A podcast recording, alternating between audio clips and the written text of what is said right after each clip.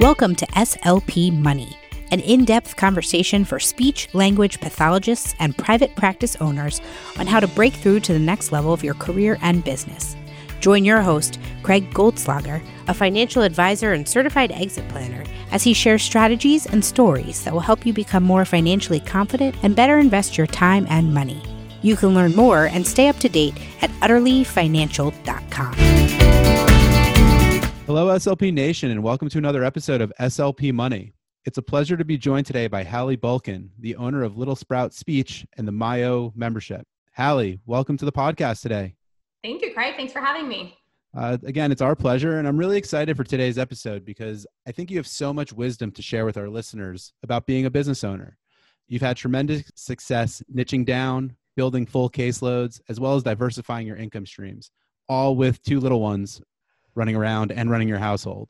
So, before we dive into all of your different revenue streams and success you've had as a business owner, can you share with us a little bit about how you got started as an SLP, uh, maybe where you earned your C's, and what made you want to become an SLP? Sure. I always joke that my journey is a little bit different than most SLPs because I actually started with the intent to be a business major and to take over like my dad's business. And I never saw myself, actually, I didn't even know what an SLP was when I went to college. Funny thing, because my aunt is a speech language pathologist, she's very good at what she's done. She's written books, and I had no clue that that was like even a profession or what an SLP, who an SLP was or what they did. So fast forward to college, I volunteer in this clinic. I work with a kid with autism. He, I learned a lot from him, and I was like, huh, like how do I work with these kids? And so I kind of stumbled upon the education world and the SLP world, and eventually found my way into the program at the University of Maryland. Fast forward to grad school, I stayed there for grad school, and they had this program where if you agree to give them three years out of school working for them that they would pay part of your tuition and all that fun stuff. So you know at that time being a grad student who wasn't making any money i was like i don't really want to work in the schools but this seems like a good deal you know too good of a deal to pass up. And who knows what you know what the market's going to look like when i get out so I agreed to do that. I went to work for our local school county for three years. I was completely miserable. Like I literally would cry every single day after work. And I was like, this is not for me. I knew this before I ever signed that contract, but I knew I had a contract to fulfill. So I did give them my three years. And literally on the last day, I was out. I was done. And I just remember being so burnt out that I was like, I'm done. I don't want to be an SLP anymore. And I got into network marketing which is actually what allowed me to replace my income and leave my day job. I didn't just like leave it to leave it. I left it with the intention and the plan of like, hey, here's income to replace it. And I didn't really know what I was going to do. I thought I was like a network marketer for life. And after eight months, I was like, I really miss working with kids. Like, I really need that back in my life. So then I went and worked for a private practice for a year before opening my own practice. And the rest is history. you hit on so many great things there. Let's unpack some of that a little bit. First, I think before you made the leap into your own business or your own private practice, you had an income source. So, share with us did you replace 100% of your income? Was this something that you transitioned into sort of one client at a time? Uh, you sounds like you had this comfort level of knowing that my salary's okay, we have an income, we can keep a roof over our head. I'm not diving into the pool head first, so to say, and trying to conduct private practice. Yeah. So at the time that I was in the county, I was single. I wasn't married yet. Didn't I had a boyfriend, but I didn't have. I wasn't, you know, engaged or married or any of that fun stuff. So my my responsibilities were fewer, right, than they are now with two kids and a husband and all that, all the life expenses that come along with the area we live in and all that fun stuff. So that was definitely a little bit easier, I think, because I did take that network marketing opportunity and I did replace my full income. Um, and I did that within a year of joining that network marketing company. But I was also between the, the, the school job and that, like I wasn't sleeping, which is kind of my MO anyways, but, but you know, I, I was burnt out and it wasn't necessarily because I added in this extra additional source of income. I was just burnt out from like what I had to do in the schools. And I knew that wasn't for me. So, you know, fast forwarding out of there and taking that break, I think I kind of was able to um, hit reset and the income was stable-ish but like when you're in a network marketing company and it's you're it's like an entrepreneur you're working for yourself on some level although someone else actually has more control over your money than you do when you're working for someone else, like even a network marketing company. And I was like, this is this is still not what I want to do with my life. Like this is a great stepping stone to the next thing. And so I definitely used it as a way to feel secure in making that that jump out of the schools and I wasn't really sure where I was going to take it, honestly, at that point. I was just like, yay, network marketing for life. And then I was like, no, I really don't want to work with overweight adults who complain all day. I really want to get back to working with the kids. I miss my kiddos. Yeah. yeah.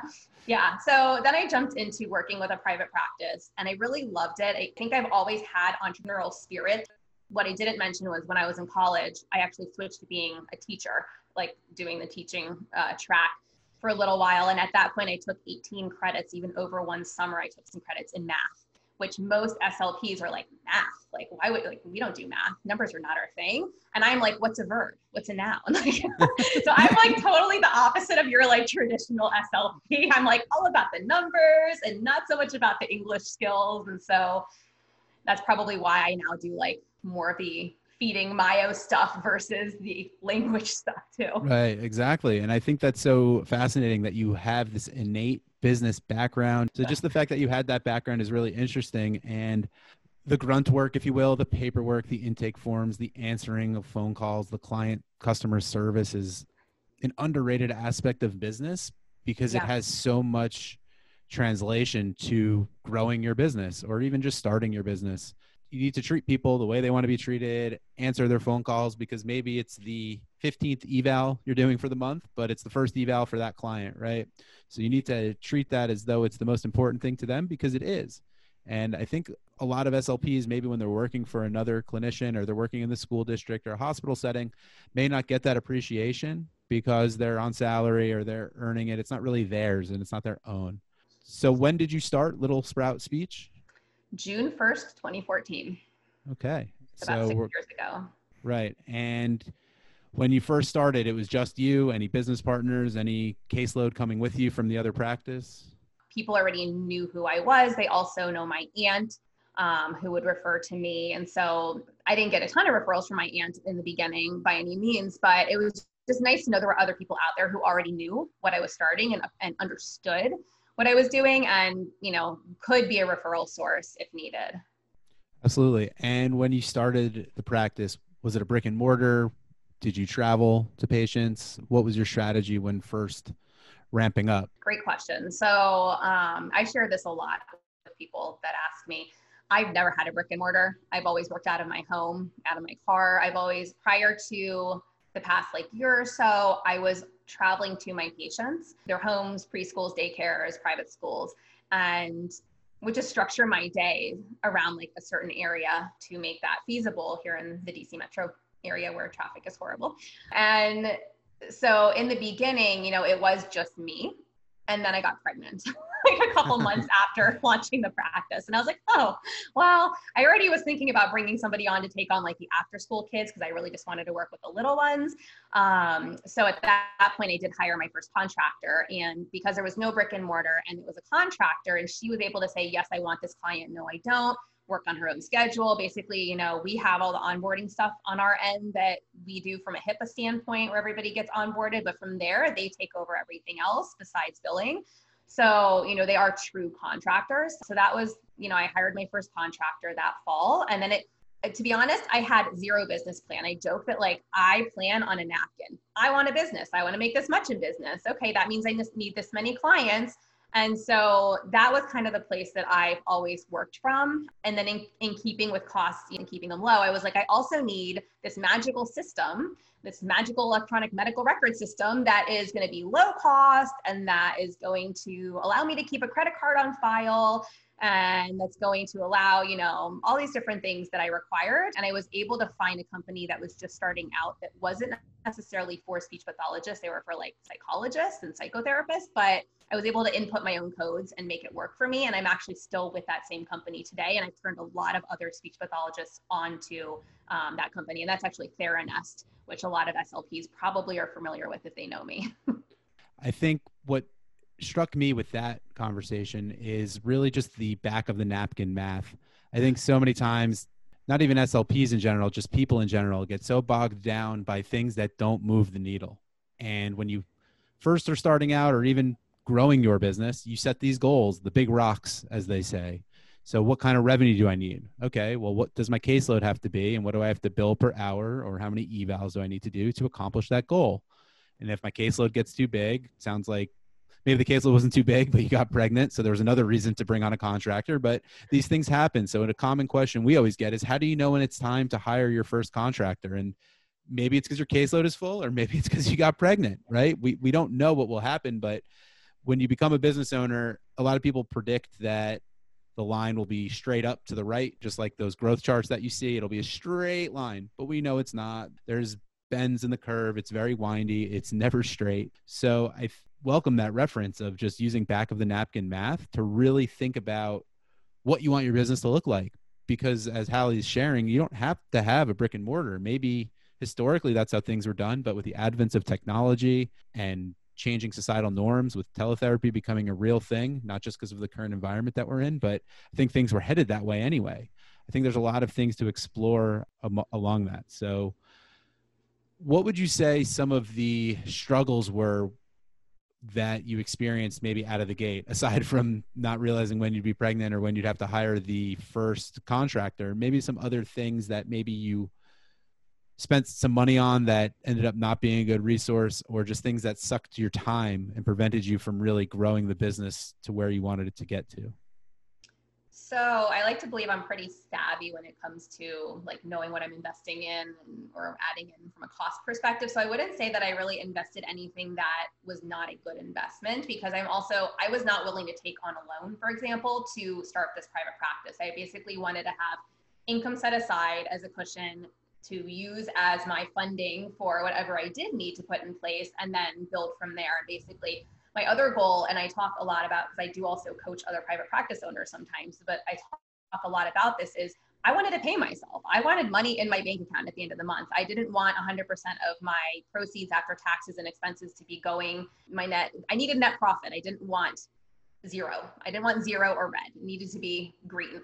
So, you know, that was really important for me. And that was a driving factor. Um, and even though I'm not somebody who budgets or sits down and makes this big fancy business plan, I do know what's in my bank account. I do know where my money is going at all times. And so I think that's like that's really key. And my my practice did grow. I grew to six figures in eight months, and that was 100% private pay. So like I like to believe that I actually, despite not having all these things, these things that people think you need in place, like I really focus on what are the money making activities and what's going to generate the most money so that I can continue doing what I'm doing. And then I just grew it as needed, right? So, like I said, I didn't know that I was going to bring on my first contractor that quickly. I just did it because I needed to. And then I brought on the next one to replace me when I went on leave, and then brought on the next one because we had a growing need. And that's now I have about 20 ish contractors that work with me. Um, so it's really just been growing to meet demand or meet the need. And what would you say some of those again that's such an important concept from a business perspective is that we get lost that's why the back of the napkin is so good we get lost in the minutia and not money making activities. Like we all know how good hearted SLPs are. Every SLP wants to help everyone. But at the end of the day, when you go into private practice, you are now a business owner. And as Hallie said, you can either be in the red and be negative, or maybe take on credit card debt or lines of credit from the bank to try and keep your business going.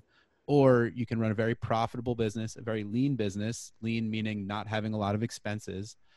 What would you say some of those most important money making or revenue driving activities were that you focused your attention on to really get you to six figures in eight months? So one was making sure everybody knew I was in business, right? So I'm not somebody who went and dropped brochures off and like ran away, right? I wouldn't go, here's my brochures, I'm in business, run away. No, I had like meaningful conversations with people, whether it was a a friend of my like maybe my aunt letting her know, hey, you know, I opened up my private practice, FYI, if you need anybody to refer to, like over here. Um, and then just telling friends, telling colleagues, telling people in this space locally. I admittedly did not go into a lot of the pediatricians' offices early on because I was private pay. And I knew that a lot of times when they're referring, they're referring to a ton of other practices in our area that take insurance. And I just didn't want to deal with that. So, you know, for me, it was like, where is my time going to be best spent? Like, what relationships can I build that will lead to referrals in the future? And one of the things you talked about earlier that I've always harped on is you have to deliver the best customer service. Like for me, it was that I was like, I want, and I even have this in my like mission statement or purpose on my website, is that I wanted to be like known as the top boutique service in my area where people are not just getting therapy, but they're getting quality therapy where they feel like they're heard, they're listened to. We're not cutting corners. We're delivering you know, where people almost feel like, oh my gosh, this is like over the top. Like I've never had such good quality therapy or customer service. And you know, and not to say that the next therapist is not as good as I am, it's just the difference of how we deliver it, right? And it was a lot of that comes through customer service and making the connection and building rapport with your families. And so I didn't have to hit the pavement and market my business because my families all did it for me. And it was primarily all word of mouth that led to six figures in eight months. And then beyond that, I've I didn't double the in the second year, but I did make more than the first year. And then after that, it's pretty much doubled like every year. And again, I don't do paid advertising. I don't I don't go into I do have referral sources now. They've sought me out. Um, they've learned about me and that's also because I niched down at one point and became very specific in what I offer myself outside of what my team can do. But I think a big part of that was customer service and I I've done business presentations to therapists before and I've spent a chunk of it talking about customer service. How are you delivering the best possible customer service to your family? Because that's actually what's going to keep them coming back. That's what's going to get their buy-in. That's when they're going to want to work on the stuff that you're giving them and that's when we're going to start to see real results.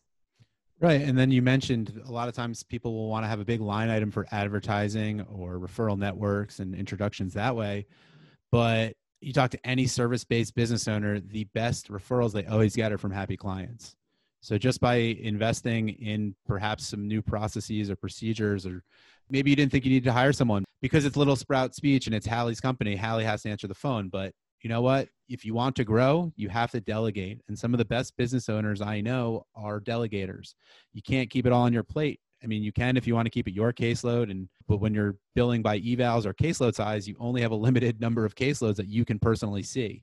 Yeah. So, can you share maybe in addition to some of the things that you said so far, what are some key things that you learned to delegate over time that originally you were like, I have to do it. It's my business. I it's my way or no way. And just eventually you realized, yeah, I, I need to, to take this off my plate. So one thing is billing. I only bill once a month. And up until I actually lost my billing person, like just prior to COVID, who went on to do like a nannying job. So I'm looking to replace that person, but it's been it's been less during COVID, so it's not been an immediate need. But billing is a big one. And the other one is exactly what you mentioned. And it actually came to me when you asked an earlier question about delegating, right? Giving up the, that onboarding process to somebody. So uh, for the longest time, even though I brought on an assistant and that assistant was sending the intakes, I was still doing all of the intake calls because I fully believed, like in my heart of hearts, that they were not going to sign on unless they spoke to me because I'm the face of the business. Even if they're not working with me, they need to hear from me to seal that deal, right? To bring the client on because we're charging some big rates for private therapy.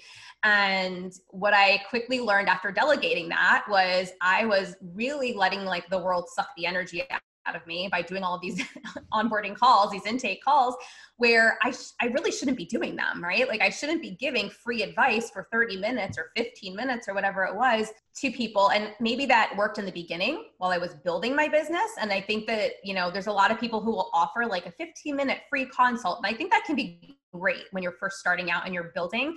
But once you get to the point of you having a full caseload or you getting whatever that caseload is for you, whether that's two days a week or four days a week or whatever, that's the time that I think you absolutely need to bring on somebody because one, you now have the income or you should have the income to do it. And two, you're not going to grow, right? Unless you're able to delegate and fully be present in the things that actually make you money.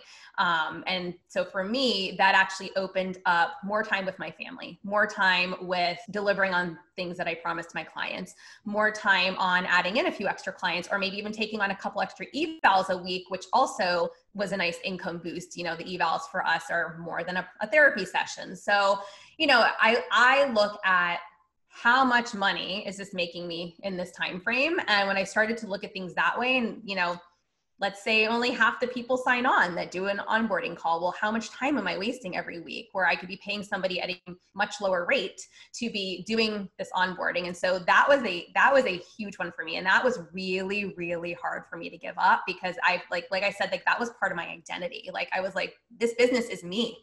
I have to do these calls. And so i really struggled with that I think that's a, just in entrepreneurship. And you mentioned how you've had that background. A lot of entrepreneurs have that type A personality where it is their business. They're going to do it. I believe people are coming to me because it is my business. But again, that's getting started, but you'll reach that inflection point where you need to continue growing and you need to continue building. So that's really helpful advice for those maybe who are realizing they're reaching the maximum caseload that they can have and they're still answering the phones or they're still processing paperwork or they're still factoring in assessments and you just need to and it's hard at first but what i would encourage people to do is really just try and let go of things that start with one thing that you can think about delegating whether it's answering the phone right? You might think you have to answer the phone but as soon as you give it up and someone starts doing it, it becomes a lot easier to start doing the next one. So start with one and continue on from there. Another thing that you brought up which is really interesting and i'd like to spend some time on now. So you started little sprout speech six years ago and when you started it, was your intention to be a generalist working with everyone, or were you always focused on myofascial feeding? So I was doing feeding then, um, but I was definitely more a generalist and generalist working with the infant and toddler population. That was really my my love, right? So I was doing speech, language, feeding, all that stuff, and then I was getting really frustrated because, you know, and I and I had other therapists to treat kids who were, you know, other populations, other ages. But I got really frustrated with these kids who have these severe speech sound disorders who are like mouth breathing, they're drooling all the time. Like we just could, I could, it just didn't make sense to me. Like, why could we never make progress with these kids? And then I fell into the world of myofunctional therapy and it was all over after that. It was like, oh my gosh, like this is the missing piece to the puzzle. So at that point, just sort of by default in my complete fascination and obsession with everything myo, TOTS, and airway, um, I went down a, a rabbit hole. I decided to get certified in it by the IAOM. And from there, I realized my own child had a tongue tie and lip tie. I realized I had a tongue tie. I realized I needed to go into adult expansion and all this other, you know, whatever medical stuff we won't get into. But that put me both in the patient seat, the mom seat, and the practitioner seat. And so now I was seeing this from all three angles, and it really became my my life and I got to the point where I was like, you know what? I don't want to treat anything else. And I became super niche, you know, in what I'm treating. And so to this day, I only see feeding myo, tots, infants, children, adults, basically. And my team does the rest. So, like, we are still, as far as a practice goes, generalist, but then I have my specialists within the practice who do different things, including myself niche or niche, however you pronounce it. It's a big buzzword today in business, yeah. and I think a lot of people have success, but oftentimes it sort of evolves naturally. A lot of SLPs I meet ask me, well, should I focus on one disorder? Should I focus on one area of the profession? And I think what Hallie's talking about is that she had this innate skill where she realized that wow i keep seeing these recurring problems with a lot of patients that i see or clients or my caseload and i want to figure out what's going on here because these people are finding me you had this fascination with it. So you dove a little deeper you joined the iaom to become a certified orofacial myologist and you can always find additional information to build those skill sets but a lot of times it just happens where it comes to you. So usually it makes sense to start as a generalist, work in the different populations, work in the different settings, and then figure out how to get no, more narrow and dive deeper from there. So, as you started niching down further, I know that you've been working on some other projects to help other SLPs who are interested in learning more about the Myo world. So, I want to talk about that for two reasons. One, about how clinicians who are interested in this world can learn more information but two how as a business owner now you've done one of the most important things a business owner can do which is diversify income streams. So let's talk a little bit first about your courses and your memberships and your networks that you started to help other slps develop skill sets and improve their skill sets for the Myo world. Sure. So it all starts with my podcast. Um, and had joined some groups actually, uh, like business groups, more and more like transform transformational coaching program type groups. Like one specifically with this uh, this guy Jim Fortin, and he's one of my mentors. I'm now in his business training version of that, but I started out in his basic transformational coaching program, and I got into that for business purposes. And then when I got on there in there, I was like, oh my gosh, I have so many life things I need to work on first, which I think a lot of people don't realize. A lot of people go business, business, business. Well, hold on if you want to be a business owner, you need to have all your ducks in a row. Like you also need to make sure that your life is in a good place and that your relationships are in a good place and that you're going to if you're not supported by people around you, you need to be able to be that fully that full support system for yourself or find a community that you can belong to that's going to support you in what you're doing. I'm very thankful that I have a very supportive family and community um, in terms of you know everything I want to do in my business life. So I think that's definitely made that avenue a little bit easier. But I started there, and then I found um, this other gentleman, James Wedmore, who has business by design, which basically teaches how you how teaches you how to do all these things online. And one of the things that I just happened to fall upon, well, not really fall upon, it wasn't there, was I went looking for a podcast in the Myo space. And I was like, well, there's like an episode someone did here and here, but there's literally nothing. Podcast doesn't exist. And so immediately, like my brain doesn't go, oh, it doesn't exist. Okay, I'll go find something else. My brain goes, oh crap, it doesn't exist. I have to create it. So that's where I started. I started with the podcast and I I focused it in on myo, tots, airway, and then also feeding, which is my my fourth love. And I was already doing all of these things in my business. And so I basically shared my journey, my daughter's journey, and then also invited on other professionals in the space to come and talk about different topics because I just felt like it's not a newer field, but it is a field that's become really hot. Like myofunctional therapy and TOTS and airway have become like it's like they're buzzwords and this is what everybody wants to get into now. And so, you know, I wanted to bring my like like I say on my podcast, I wanted to bring the information to the masses. I wanted to make it readily available so that people could understand what it is we do, why we're doing it, how it helps you, how it impacts the full body, so on and so forth, right? So I started there, and that was completely funded by me. It was really expensive to launch it and to keep it going for a while because I was not editing it myself. And I now have been able to save some money by finding by hiring a virtual assistant who does that as part of like his weekly uh, activities for me. That but, old delegation strategy. Exactly. Right. So, you know, so that's definitely not uh, as much of a money suck, I will say, as it was in the beginning. But the one thing I've done is I've been consistent with that. And I, I grew a following because of that. And so from there, I had this idea. I was like, all right, there's this other guy, Stu McLaren, who has a membership uh, program and teaches you how to create memberships online. And so I bought his program. That's the one I never I bought and I never did it. And I was kind of like, I know I'm to do it but I'm not quite ready for it yet. And then my my good friend Teresa, who I know you've uh, you know, was kind of like she's like Hallie, somebody has got to create a course to teach therapists how to become pediatric feeding therapists. Like she's like, selfishly, this is for my own needs, but really like just our profession needs it. And there are courses out there, but the problem is that a lot of us didn't get that information in school. And I was like, okay, I can do this, but I can't do it alone because I haven't worked in every environment where you treat these patients. I don't work with the medically complex kiddos. I work with kids who have tethered oral tissues and feeding issues resulting from from that and maybe some airway issues, but that's the extent of my medical knowledge. So again, delegate, right? I went out and I formed a team of other people to help me co-create this course. And i basically fully funded it worked with the marketing team did all that fun stuff. Um, and that was also a, a, expensive endeavor but one that i absolutely loved every step of the way. And so that's when feed the peds was born. And so we created the course. We actually started working on this this concept last august. And the team was hired around that point, but we didn't really hit the ground running with everything until about like November, December.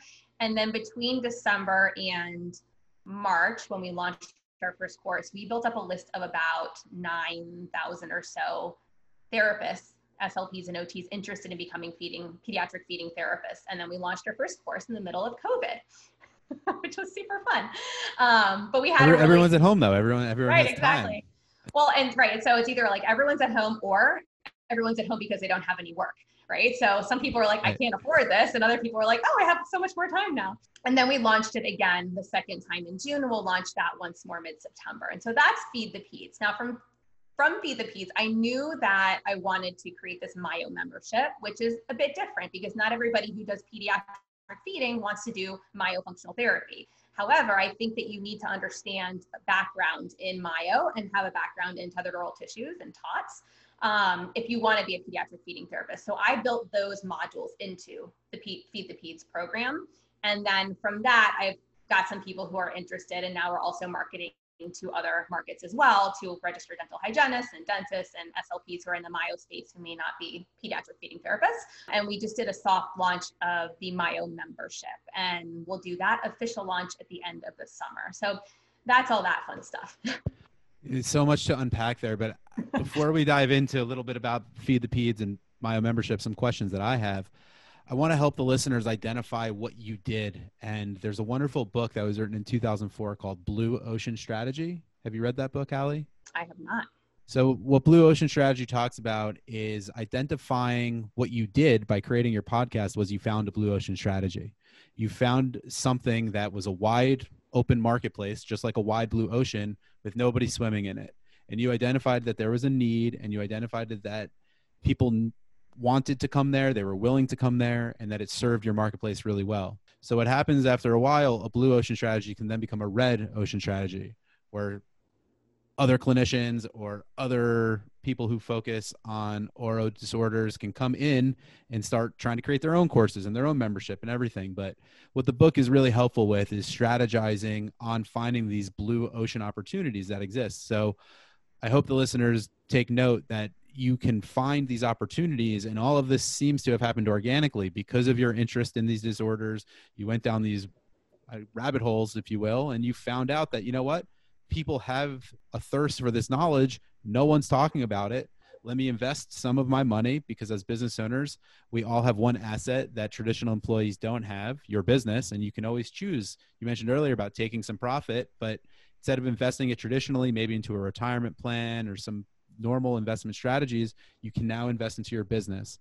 And one of the reasons people want to get into business or grow businesses is because they can experience growth rates and rates of return that you can't in traditional investment vehicles. So, thinking about the Blue Ocean strategy, really wonderful to think about as you created the Myo membership, Feed the Peds. But I want to bring it back to delegation also because had you kept answering the phone, had you kept running it as a one or three woman business, there's no way any of this could have happened. And now you've also diversified income because prior to 2020, nobody could have ever known something like a coronavirus or a pandemic would even happen. And now, if business is a little slow, maybe caseloads have dropped, you have all these other alternative revenue sources to help support your family, continue your business, put money wherever you want to put it. But now you have all these different revenue sources. So, as we're talking about Myo membership, Feed the Peds, all the business itself, you have all these different income streams how did you determine goals or set objectives for running these ancillary businesses? Because they do take time to run they do take costs startup costs investing costs.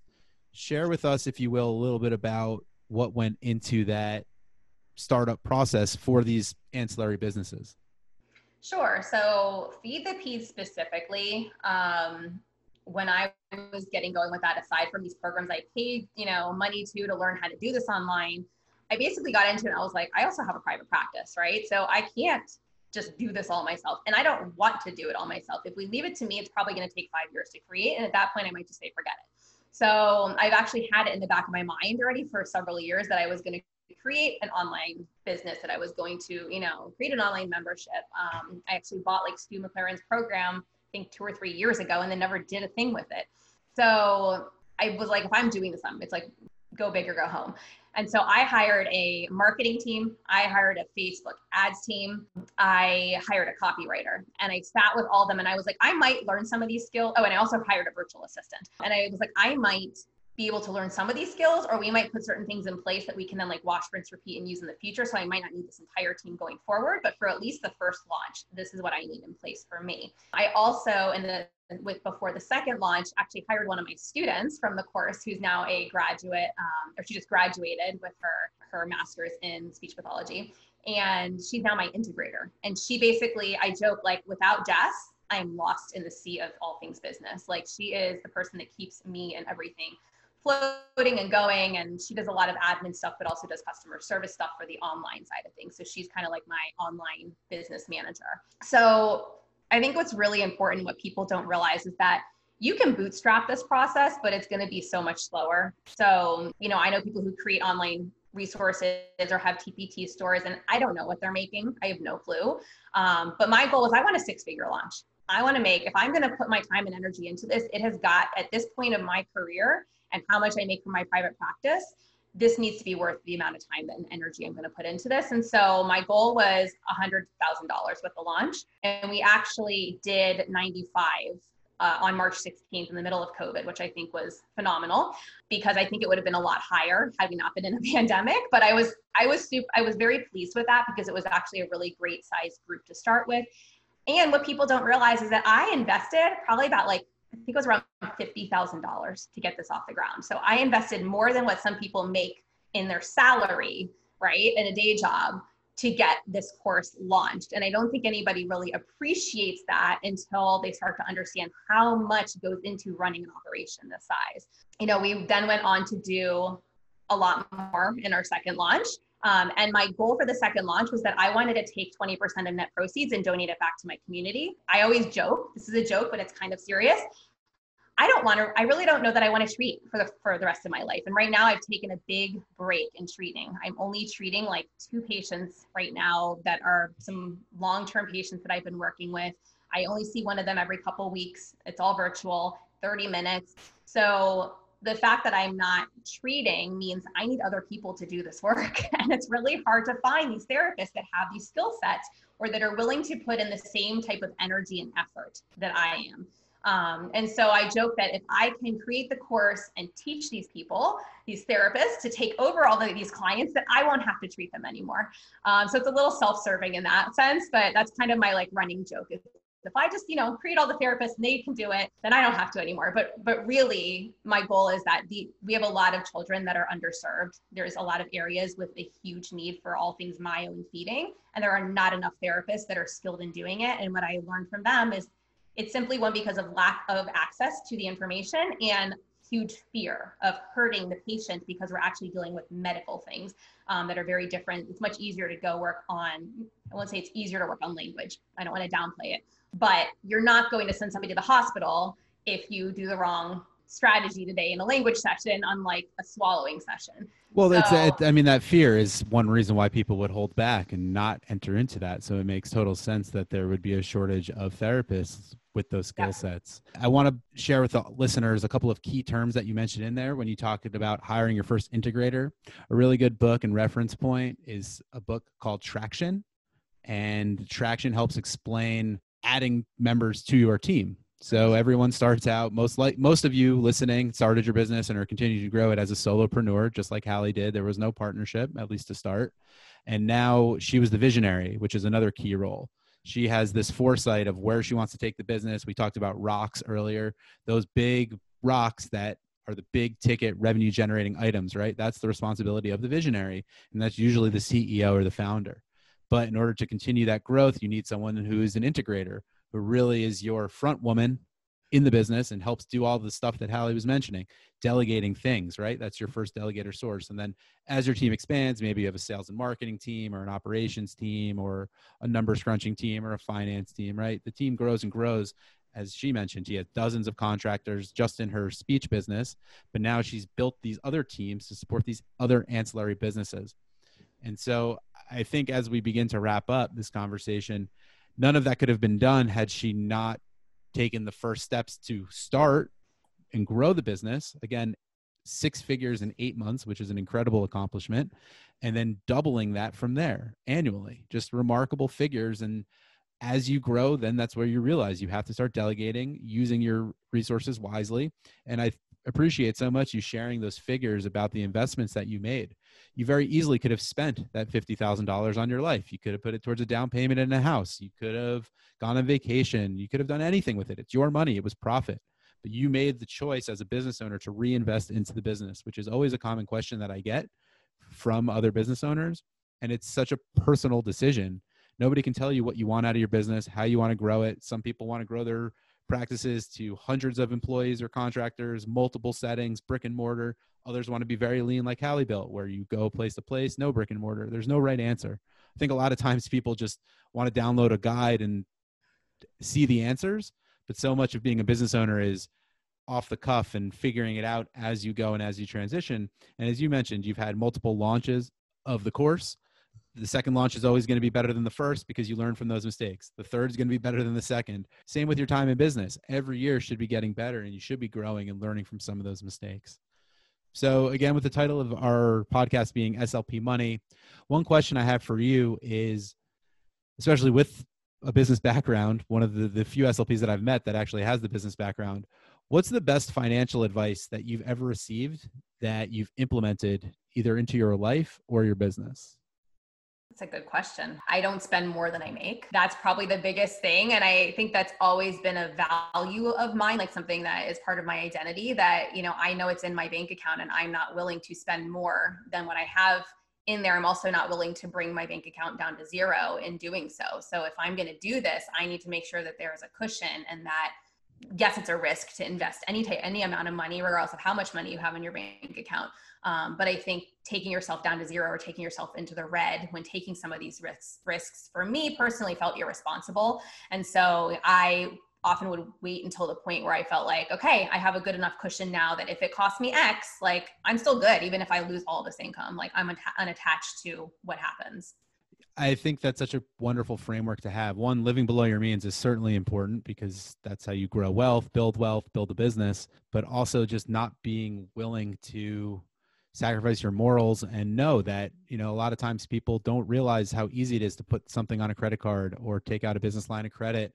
And oh yeah business will be great. I'll pay it off. And you get lost in some of these things that we mentioned earlier these small minutia not the big things that move business and Hallie, you've given us so many wonderful examples today of things that you can do that are limited in cost and totally in your control. And you've now grown multi- I don't know if it all operates under the same entity. That's not important for today, but whether or not you now have these multiple lines of income and revenue to, again, support all of these different endeavors, the willingness you have to give back to the community. That's such an important message. And a lot of times clients or customers appreciate that and they know that and they're willing to support causes especially if they align with similar beliefs. So thank you so much for sharing all that information. As longtime listeners of the slp money podcast know we're all about taking action on the, the podcast. So hallie and i are going to leave you with three action items that you can all take to help continue growth and building your business that you desire. So I think number one, the biggest takeaway that I had for today is find some task that you do that you might consider monotonous, but that you are doing, and find a way to delegate it. Whether it's a virtual assistant, a 1099 contractor, take something off your plate and delegate it to someone. So, anything you'd like to add to that? Um, I think the other thing that I coach on is like you said before so many times already today is that as therapists we we're out there to save the world right? We get into this because we want to help people. You have to take your therapist hat off when you talk business and i i basically this is exactly what i tell everybody. Put on the business hat. Take the therapist hat off. Think with your analytical brain and stop thinking with your heart because if you are fully working from emotion and a place of oh what are people going to think of me? or oh you know is this obviously we want to do things that are in the best interest of our patients and our clients and our families that we work with or you know therapists if we're creating courses. Um, but that business mindset and knowing your numbers and understanding things from a business perspective needs to be clear and separated from that mindset of being a therapist. Which evolves over time. And that actually leads to my second action point is I know most of you did not go to business school or you don't have these business backgrounds. There's so many resources available to you, whether it's consultants or coaches. Like find a coach.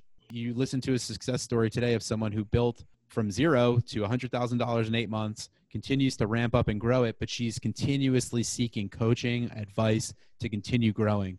Because one thing I know that you're an advocate of, one saying that I'm a big advocate of is you don't know what you don't know. And that's why you hire a coach because they can shave time, money, frustration because they work with dozens or hundreds of you to help you accomplish what you're looking for. And then the number three resource I would say is think about some of those blue ocean strategies that we mentioned today. Maybe you are starting to see a similar type of caseload. Maybe you're operating in a certain type of setting and there's a frustration or a bottleneck in your process or the hospital's process or the school's process and maybe you can innovate and iterate and try and find some something that no one else is doing. And then again start a podcast start a blog start videos. Just if you're feeling the pain other slps in your situation are certainly feeling that same pain. So start. And again whatever your content creation method of choice is blog video podcast youtube you can find what you're comfortable with. And so i think getting that message out there is is just the start because like hallie said there is no there was no one doing what she was doing but she just knew based on her experiences that others were going to have these same pain points and these same problems. And now it's led to multiple additional businesses continuing her original business and growing the caseload to extraordinary levels. So just it takes some outside of the box thinking. And again one of the ways that you afford yourself time in your schedule is by opening up your calendar for thinking time. You need to do that. You need to block time on your calendar to move those big rocks and big picture items. So, with all that being said, again, Hallie, thank you so much for joining us today. If any of our listeners have additional questions for you, maybe they want to reach out to you, learn more about some of your coaching programs, some of your membership programs, what's the best way for them to get in touch with you? Um, so they can email me at clientcare at feedthepeds.com. Um, if they want to learn about the course, that's just feedthepeds.com. And then the membership is themyomembership.com. Thank you so much again for joining us. And again, to all the listeners, thanks for tuning in today. And we'll catch you on the next episode of SLP Money. You've been listening to SLP Money, hosted by Craig Goldslager. Want even more ideas on how to make smart financial decisions? Head on over to the Learning Center at utterlyfinancial.com, where you'll find more information for SLPs and private practice owners. While there, you can also schedule a complimentary 30 minute consultation with Craig. If you've enjoyed the show, please leave us a review on Apple Podcasts, which will help more people discover SLP money. Thanks so much for listening.